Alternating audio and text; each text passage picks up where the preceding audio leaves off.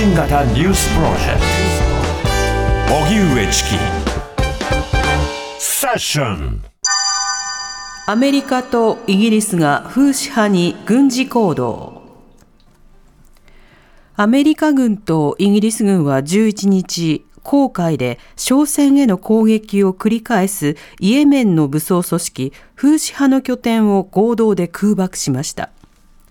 ロイター通信などによりますとイエメンの首都サヌアやフーシ派が支配する航海沿岸の都市など10カ所以上で攻撃がありフーシ派のメディアも空爆の映像とともに攻撃を伝えています。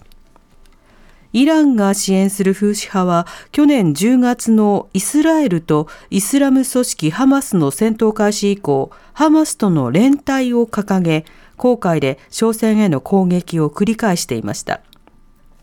航海は国際海運にとって重要で、アメリカは有志連合を主導し軍艦を派遣していますが、多くの海運会社が迂回を余儀なくされ、経済への影響が懸念されています。一方、風刺派は攻撃を受ければ報復する考えを示していて、中東情勢の緊張が一段と高まる恐れがあります。それではイエメンの反政府風刺派アメリカ、イギリスが攻撃というこちらのニュースについて、はい、イランの現代政治などがご専門、日本エネルギー経済研究所の坂梨幸さんにお話を伺います。はい、坂梨さん、こんばんは。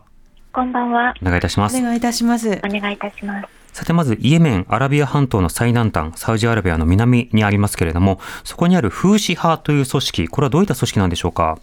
はい、えー、フーシ派は、えー、イエメンの反政府組織というといいと思います。はい、シーア派の中でもザイド派という宗派を信奉しておりまして、うん、2015年からイエメンの北部を実効支配、つまり武力で掌握しています。うんなるほど。この風刺派、これまでどういった活動などを行ってきているんでしょうか？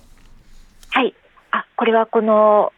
パレスチナとの関係でということですか？風刺派そのものがどういったスタンスで、はい、どういった例えば攻撃などを誰に対して行ってきたんでしょうか？なるほど。風刺派はですね、あの去年の10月7日にガザにあの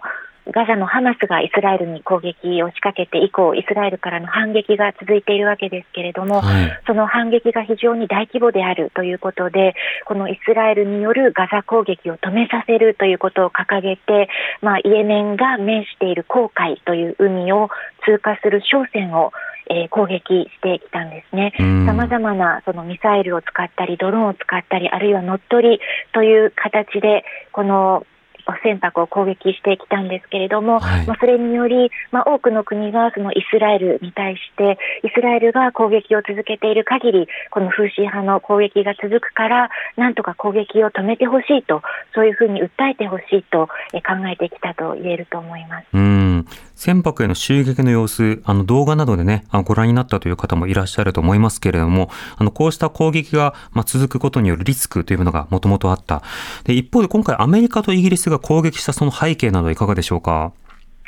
はい、やはりその風刺派がたとえそのガザのパレスチナ人が気の毒だという理由で民間の商船を攻撃していると言っても民間の商船はいわば巻き込まれているわけですね、はい、全くその罪のない船員の人たちが捕まったり攻撃にさらされたりということになっているわけででアメリカですとかイギリスはそのような状態を看過できないと。自分たちはその商船の安全航行を保護しなければいけないと。そういうことを言って今回風刺による攻撃を止めめさせるために風疹に対する攻撃を行ったということになります。うん。その攻撃の規模や中身というのはどういったものなんでしょうか？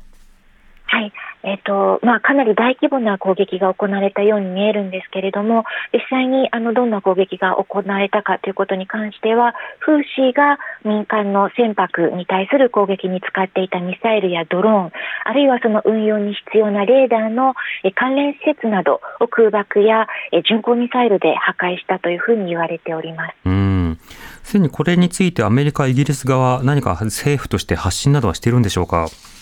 そうですね、まあ、自分たちはこの風刺派による民間の船舶に対する攻撃を看過しないということをもうすでに年明けくらいから繰り返し言ってきたんですけれども、はい、そして風刺派が攻撃を続けるようであれば、風刺派がその責任を取ることになるということを言ってきたわけですが、風刺派が攻撃を止めなかったえということがあって、今回の攻撃に至ったということであるようです。その攻撃のタイミング、そしてそれが持つ政治的な理由などはいかがでしょうか？そうですね、まあ、攻撃のタイミングとしましては、そのアメリカとしてこの12月からこの風刺の攻撃から民間の商船を守るということで、まあ、有志連合を創設するという発表を行いまして、アメリカだけではなくて、まあ、合計20カ国くらいの国々がこの海域で商船を守るという活動を続けてきたと言われています。ただ、あの風刺派による攻撃がやまなかったということで、やはりそのこれを放置することはできないという結論に至だったと考えられています。うんなるほど。またあの今回のそのまあ風刺派に対する攻撃というものはあのさらに継続することになっていくんでしょうか？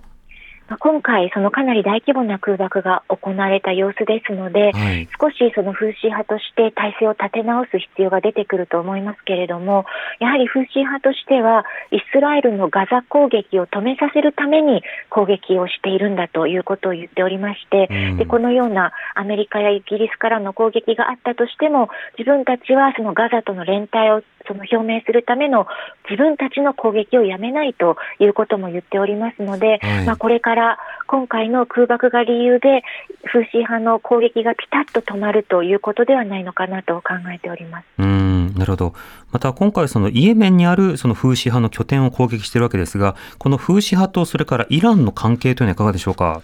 はい、あの風刺派は、えー、まあ、シーア派のあの武装勢力であるということで、えー、これまでそのイランが支援してきたというふうに言われています。はい、と言いますのも、イエメンは内戦状態に今あるわけですけれども、2015年の3月から、えサウジアラビアがこのイエメンの内戦に介入しておりまして、うん、で、えー、フーシー派を武力で倒そうとしてきたわけですけれども、そのような中でフーシー派がイランに対して助けを求めて、でイランがフーシー派に対する支援を行ってきたという経緯があります。ですので、まあ、風刺派が今回、あのこれだけ強いその今日ですね、軍事力を、え身につけるに至ったその背景には、イランからの支援があったと言われているんですけれども、はい、イランからの支援に関しても、今回のアメリカによる攻撃などを受けて、それが止まるかといえば、止まらないのではないかというふうに考えております。うんしあのこの風刺派の装備というものはどういったものを持っていたんでしょうか？はい、あの風刺派がこの船舶に対する攻撃に使っていた装備としましては、まあ、あの乗っ取りというような手段も使われたんですけれども、それに際して、その小型船を使ったり、ヘリコプターを使ったりという、そういうあの動画があったと思いますけれども、他にもその船舶に対してミサイルを撃ったりですとか、ドローンをそのドローンで襲撃させたりですとか、そういうことも行っていました。うんなるほど。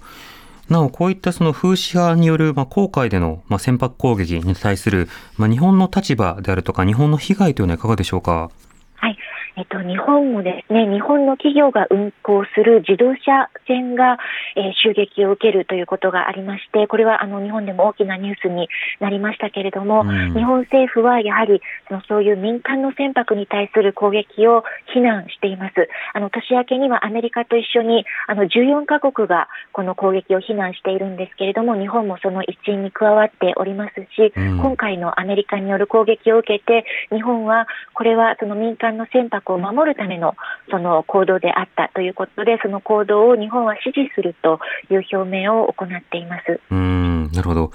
また、あの、今回、こうやって風刺派に対してアメリカ、イギリスなどが攻撃をするということ、まあ、これ、あの、航海などのね、あの、封鎖や影響を緩和するためにも、ガザ情勢なんとかしてくれという声などに対しては、いやいや、風刺派は風刺派で攻撃しますからっていうような、まあ、そうした回答になるように思うんですが、ガザ情勢の影響はいかがでしょうか？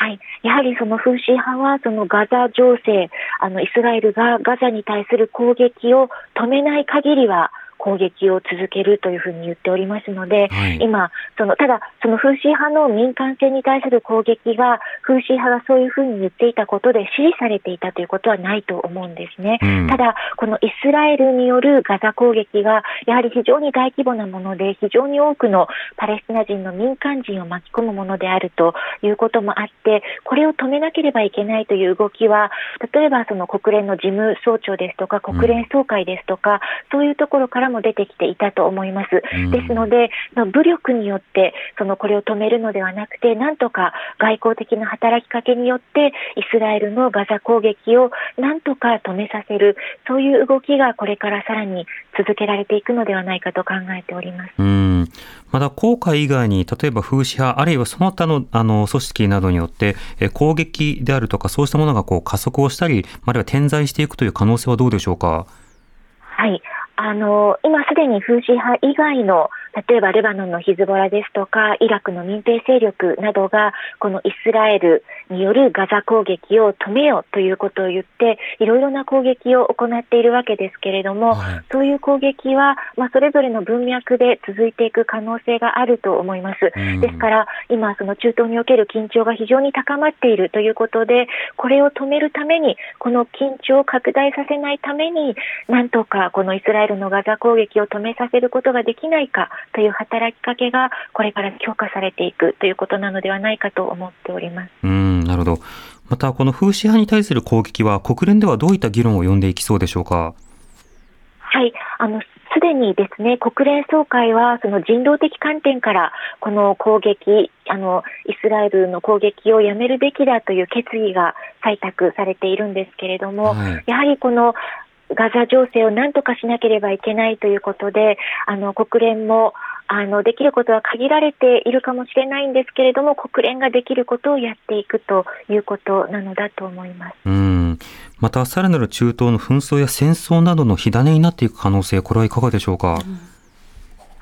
あのすでに紛争が今、各地に広がっているという状態だと思うんですけれども、まあ、そうであるからこそ、これ以上の拡大をなんとか防がなければいけないと、より多くの国が考える状況が今、生まれているということだと思います。うん。わかりました。坂梨さん、ありがとうございました。ありがとうございましたありが。とうございました。イランの現代政治などがご専門、日本エネルギー経済研究所の坂梨幸さんにお話を伺いました。荻上チキ